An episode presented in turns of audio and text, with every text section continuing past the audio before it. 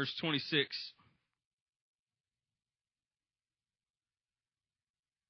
says, In the sixth month, God sent the angel Gabriel to Nazareth, a small town in Galilee, to a virgin pledged to be married to a man named Joseph, a descendant of David. And the virgin's name was Mary. Okay. They're pledged to be married. They're in this town that was probably 1,600, 2,000 people, somewhere in there. Uh, those of you who've been to Mexico with us, you've been to La Madrid. That's about how big that town is. The last last time I asked, um, not huge, but definitely like like probably too small for most of us to want to live in it. Um, and so here's this town, and they are pledged to be married. That is not a bad thing. I think we immediately think they were betrothed, which uh, in some cultures that would be like a political, not a political, but like a like a, a money making deal between you know a dad and uh, another dad, or uh, you know just be one of those things where it sounds really bad for the woman, you know, that she's betrothed to this guy, you know, like who would want to, you know, forced to marry someone she doesn't love. Um, in their in their culture, that that wasn't the case. There was consent. Um, if you were pledged to be married, there was consent on both parties, and it was traditionally it was set up by the parents and all that kind of stuff. But uh, they both had to agree to it. Um, normal custom in that time would put Joseph between 18 and 20 years old and Mary between uh, 12 and 14. Um, no older than probably 16. All right? Um, so y'all are regretting buying me all those books because I have all this stuff. Um, so, so they were young. Okay? I- imagine a couple that is, I don't know, best case scenario, 20 and 15. Okay? Set to get married. How many of you are glad you didn't get married when you were 15? You know, um, and so anyway, I'm really glad that my parents didn't set me up with who they thought I should marry when I was 15, because that'd be bad too. Um, so they're pledged to be married, and and it's not a, a bad thing. It's it's a good thing, and it was a very normal thing, given their ages and all this kind of stuff. All right, verse 28. Um, the angel went to her and said, "Greetings, you who are highly favored. The Lord is with you." Mary was greatly troubled at his words and wondered what kind of greeting this might be. But the angel said to her, Do not be afraid, Mary. You have found favor with God. You will be with child and give birth to a son, and you are to give him the name Jesus. He will be great and will be called the Son of the Most High. The Lord God will give him the throne of his father David, and he will reign over the house of Jacob forever. His kingdom will never end. How will this be? She asked, since I am a virgin. And the angel answered, The Holy Spirit will come upon you, and the power of the Most High will overshadow you. So the Holy One to be born will be called the Son of God. All right? Now, here she is, 14, 15 years old. This is what happens to her. All right? And from there, uh, flip, keep your finger there, flip back to Matthew chapter 1.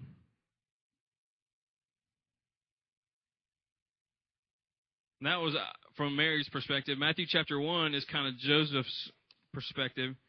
From there happened maybe the most awkward conversation in the history of mankind. Okay? Like if you could eavesdrop on any conversation, think about all the historical times, I mean all the things that have gone on in history that it'd be great to be a fly on the wall for. I would love to know what in the world she told him at the time. But somehow she broke the broke the news to him, and I guess break isn't maybe right because it's great news. It's just like a little bit out there, you know. Um, tells him exactly what the angel said, probably, and who knows if they had a fight or if they he stormed out or if he cried. I mean, we don't know anything about how he took it, except for what is said in Matthew chapter one, starting verse eighteen. This is how the birth of Jesus Christ came about his mother Mary was pledged to be married to Joseph, but before they came together, she was found to be with child through the Holy Spirit. Because Joseph, her husband, was a righteous man did not want to expose her to public disgrace, he had in mind to divorce her quietly. Okay? Now, what that tells us is at first, like when he she first told him, he didn't believe her. He wasn't buying it. and and so he was he was kind of stuck. Now, he was a, when it says he was a righteous man. I mean, it, means that he was. It doesn't mean that, that he was like exceptional or anything. It just means that he he followed the, the law. He was a good like Jewish follower of Yahweh. Okay, he he did all the all the things, kept the laws. He was righteous as far as as how he approached God. And so what that meant was like just kind of the way that it would happen. Um, when you were pledged to be married, when you were betrothed like that, it was um, it was way more serious than than like our version of engagement. Um, if if you were pledged to be married um, and you uh, you cheated on your fiance or whatever they called him, um, it was considered the same as an act of adultery. Okay, um, it was um, not a good thing. In the Old Testament, you would get stoned to death for it. Um, in the New Testament, uh, you could you could divorce them. Basically, you could get out of of the marriage pledge or whatever, and um, that could be done when it says quietly. It could be done simply by signing a, a document with a certain number of witnesses or whatever. Um, and so it could be done. It wasn't this big like public hearing or whatever. When it says he, he could divorce her quietly, he was. It was very possible for him to to do this and for them to break the engagement without him having to say why necessarily or whatever, and without exposing her to the disgrace of um, that divorce because of what happened. Um, and basically, for someone to uh, to be pledged to be married, for a woman to be pledged to be married, and then to have a divorce because she was pregnant would basically ensure her of never never getting married and never um, once her parents were dead, she had no there was no covering over her. There was no one responsible for her, and uh, she would be a, like a widow in the most true sense of the word, which at that time was really bad. And so, so Joseph like he had this decision to make. And so he just decided, you know, I'm, uh, we're going to keep it quiet. I'm not going to disgrace her and, you know, whatever. He obviously did not believe her story. Verse 20. After he considered this, an angel of the Lord appeared to him in a dream and said, Joseph, son of David, I love this, do not be afraid to take Mary home as your wife, because what is conceived in her is from the Holy Spirit.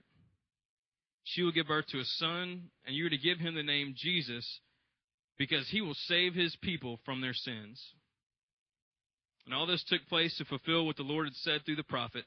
The virgin will be with child and will give birth to a son, and they will call him Emmanuel, which means God with us. All right?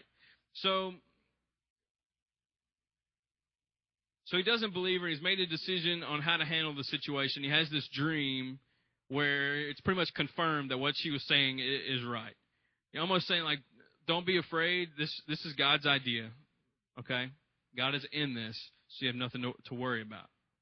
Um, what I want us to do just for a few minutes is to look to look at the the earthly parents that God entrusted the uh, the incarnate Word to. Okay, that when Jesus left heaven and took the form of a man and as a baby, who God entrusted to raise this little one, and, and why? Um, flip back over to Luke. Keep your finger Matthew one. Go back to Luke one, verse thirty-eight. This is Mary's re- reply to this pretty bizarre thing that's just happened. I am the Lord's servant. May it be to me as you have said.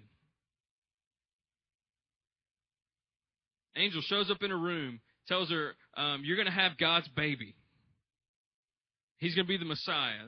This is the one that everybody's been waiting for for hundreds of years. You get to be his mom. And her reply is, I am the Lord's servant. May it happen just like you said. Back in Matthew chapter 1, flip back there. Joseph was different. It, was a, dream. Um, we've all had just like crazy dreams or whatever, and you wake up and you're like, I'm very glad that that didn't happen. Verse 24 When Joseph woke up, he did what the angel of the Lord had commanded him and took Mary home as his wife. She says, I'm the Lord's servant. May it happen just like you said. He wakes up and goes out and is obedient to what the, the dream said. Okay? Um, last week the word that was just on my heart a lot was longing. Tonight it's submission. They were, as individuals and as a couple, they were faced with a situation that they probably did not know how to handle initially. Okay? And I know Mary's, you know, like they each like responded obediently, but I'm sure there's a little bit of that disbelief rolling on as things were going on. But they were faced with with this situation where they could submit to what God was doing or they could rebel against it. See, we don't we don't like the word submission. I think that um, we probably liked it okay until remember a couple of years ago when the Southern Baptist Convention put into their like statement of beliefs or whatever the like uh, the wife is the I mean the wait ah, the husband is the head of the household and the wife should submit to him all that kind of stuff and they got all this all this negative press about you know the Baptist stance on stuff about the the submissive wife you know we don't like the word submission. It's it's it's negative to us for some reason. The thing is, submission, you know, is it's all throughout Scripture. You know, um, it talks about you know slaves submit to your masters. It, Jesus said, you know, to pay to Caesar what is Caesar's and God what is God's. Um, talks about taking thoughts captive. Um, you know, Satan is submissive to Jesus, you know, and he's casting demons out and stuff like that. There is wives submit to your husbands. There's children obey your parents. Um, there's uh, submit to the authority within the church. I mean, all throughout Scripture in all these different forms, there is is that concept of submission.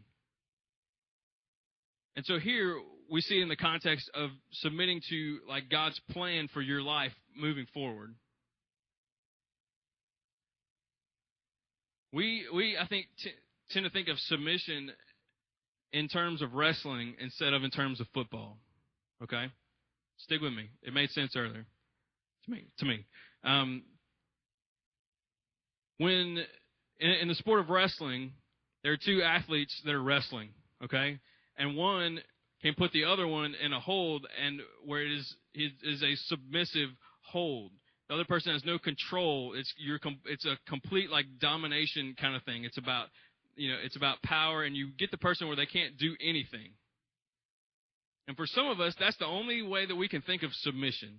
When you when you hear uh, wives submit to your husbands, you immediately think uh, husbands lording everything over uh, you know their wives and telling them what to do, and you have no role and you have no thoughts, and you you know it's uh, you know it's horrible. I mean, I don't, I don't like that either.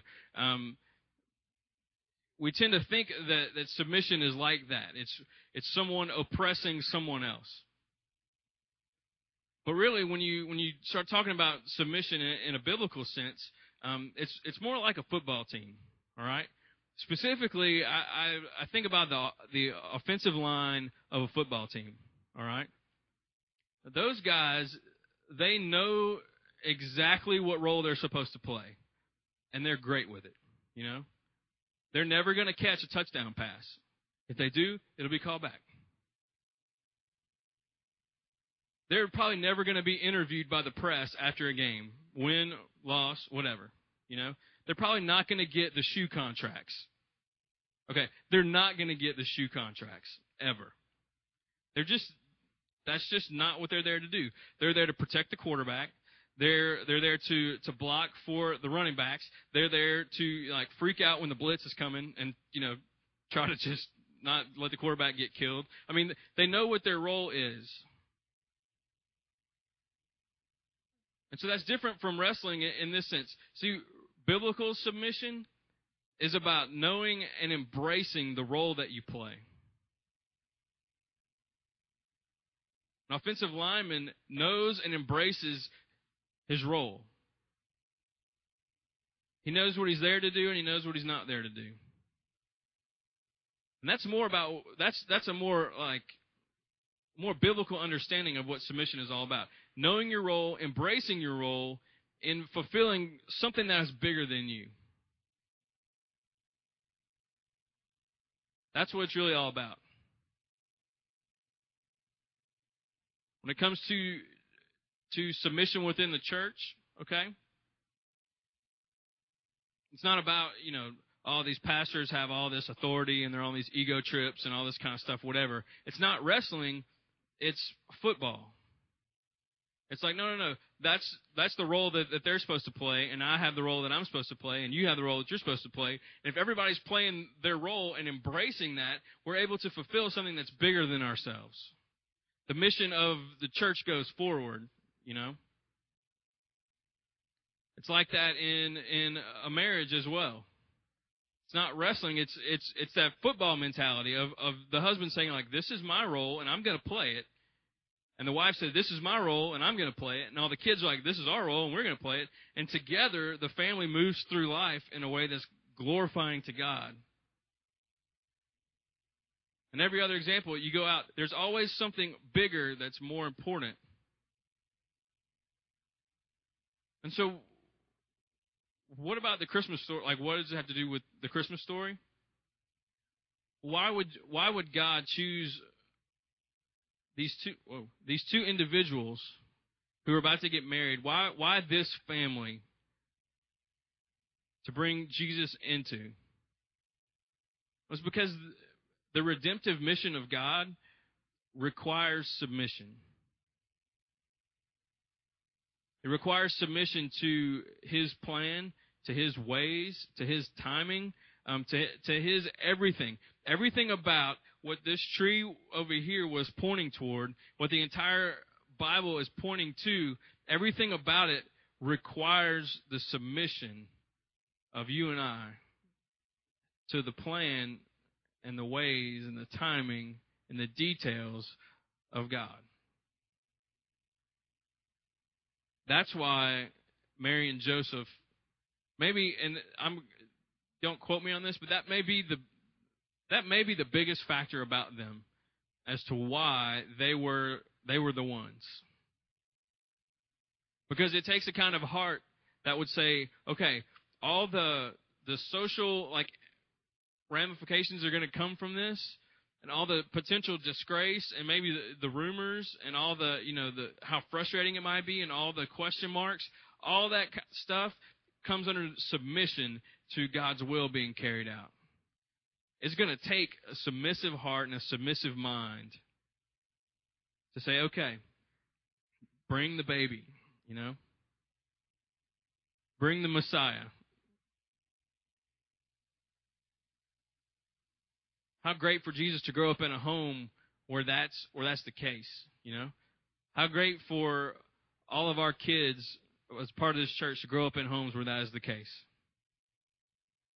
You couples that are married that don't have kids, for that to be the case. You engage people, you single people who want to get married. I mean, how great would that be um, just in the context of family?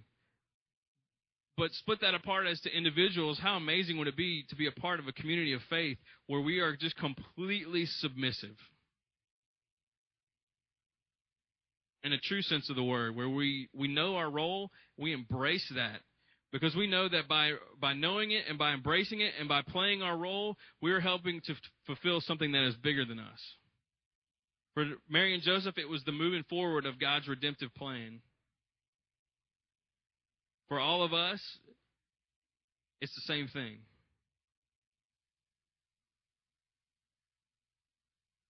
We, the church, I mean, we, we continue what was started. And that's why we always talk about moving deeper in those relationships with people who don't know Christ or people that you work with, people that you live with, um, because God is missional.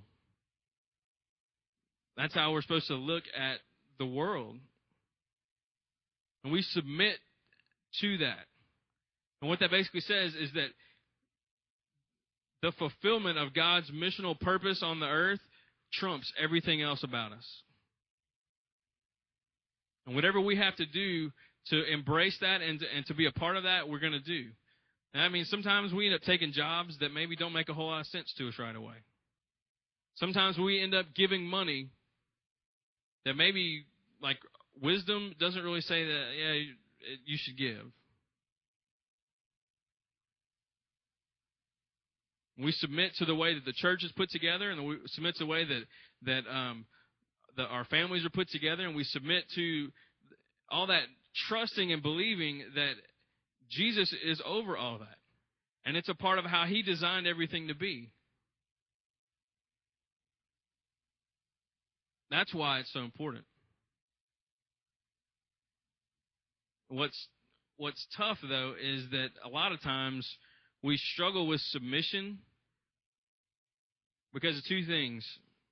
Sometimes it's because we just love ourselves too much.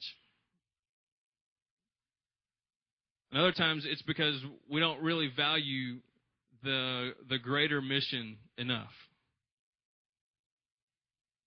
See, Mary and Joseph, they could have. I mean, she didn't have much of a choice. he could have flipped out and like, I don't care what's going on. He could have definitely chosen him himself. He could have still divorced her quietly. He could have woken up from that dream and been like, man, had too much baklava to eat. I don't know. They ate baklava. I'm just guessing. It's only Jewish food I can think of. I had I had too much to eat last night. I ate something weird. I had a weird dream. That was crazy. It's like God was talking to me. It was crazy. Divorce.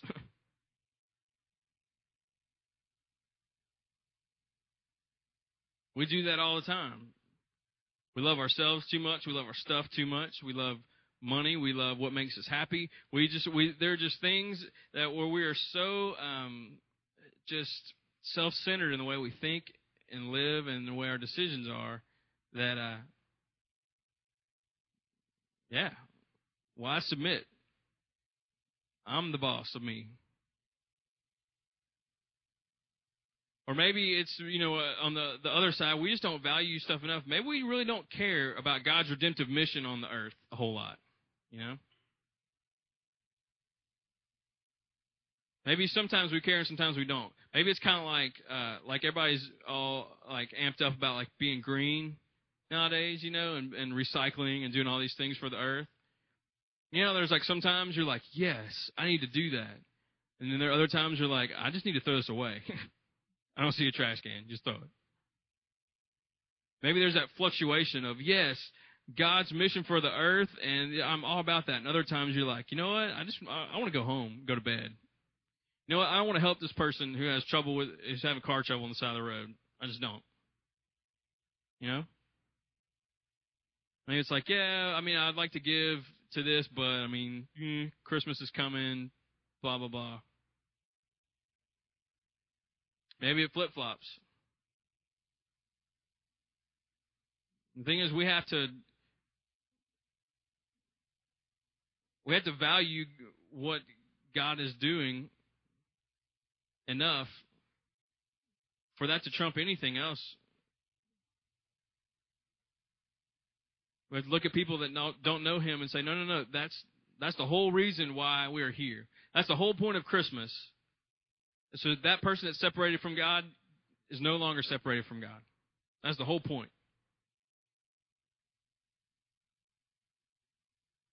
And there's not a single thing about my life that is more important than that. And that mission happens through the church.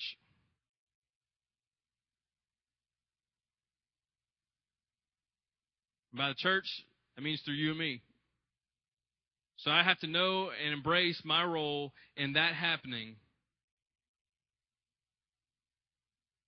The thing is, it's not submission in a negative way.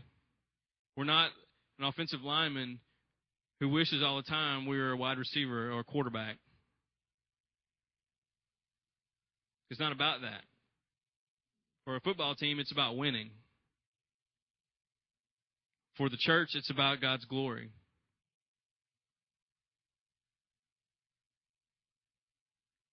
And a lot of times, I mean, you may be sitting here tonight being like, I'm totally submissive. Maybe you are.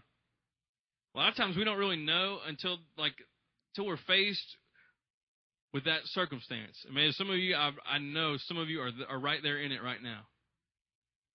You're having to like pretty much choose between what you really want to do and what you know God is wanting you to do.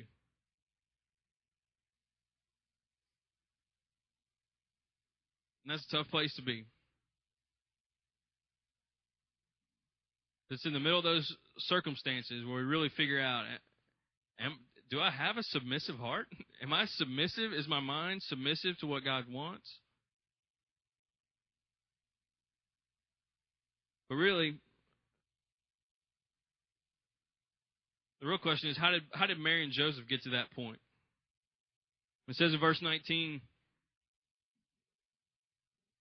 says because Joseph her husband was a righteous man. He was a righteous man. You're not described biblically as a righteous man unless you're living it, unless it is a daily part of who you are. To be described as a, Jew, a, a righteous Jewish man meant that everything that God said to do, he was doing those things. He was pursuing that, that holy and blameless Old Testament walk with God So I think that's what it comes down to. It's you don't all of a sudden in the midst of a situation become submissive. It's a, that's, a, that's a daily thing. Every day, bringing ourselves under the lordship and the authority of Christ. Every morning, bringing our mind and our heart and our actions and our, our day and our, everything that we do, our attitudes, everything under the submission and authority of Jesus Christ. And if that's something that you and I are doing every single day, every single day, every single day, when these situations pop up, we don't have to be like, all right, I guess I have to submit. Because then we jump back to that wrestling mindset. All right, God, put me in a submission hold. God's not here to beat you up, push you around, force you to like obey Him. No. It's abundant life. It's free life. What Christmas is all about is access to the one that we are submitting to. And we focus on the one that we are submitting to, submission is easy. When it says, Wives, submit to your husbands, when the husband is walking closely with Jesus, he's very easy to come under, it's very easy for a wife to come under his authority.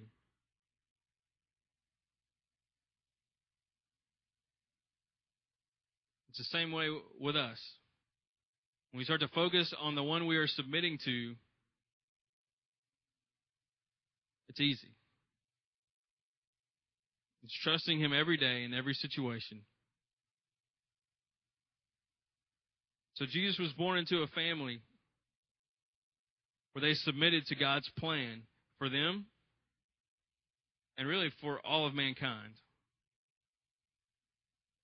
And because Jesus came and lived and died and is now seated at the right hand of the Father interceding for us, according to Hebrews, he's been through everything that we've been through, yet was without sin, and he's there interceding for us. We're set. That's why Christmas is about hope. Because we submit to Him, to the Prince of Peace to the everlasting Father, the mighty God, the wonderful counselor. So maybe as we continue through the Christmas season, maybe when you see a manger and you see Mary there and you see Joseph, maybe you'll think about the situation that they found themselves in and their beautiful, just submissive hearts that God trusted his only son to maybe it'll be a challenge to us as we go ahead. Let's pray.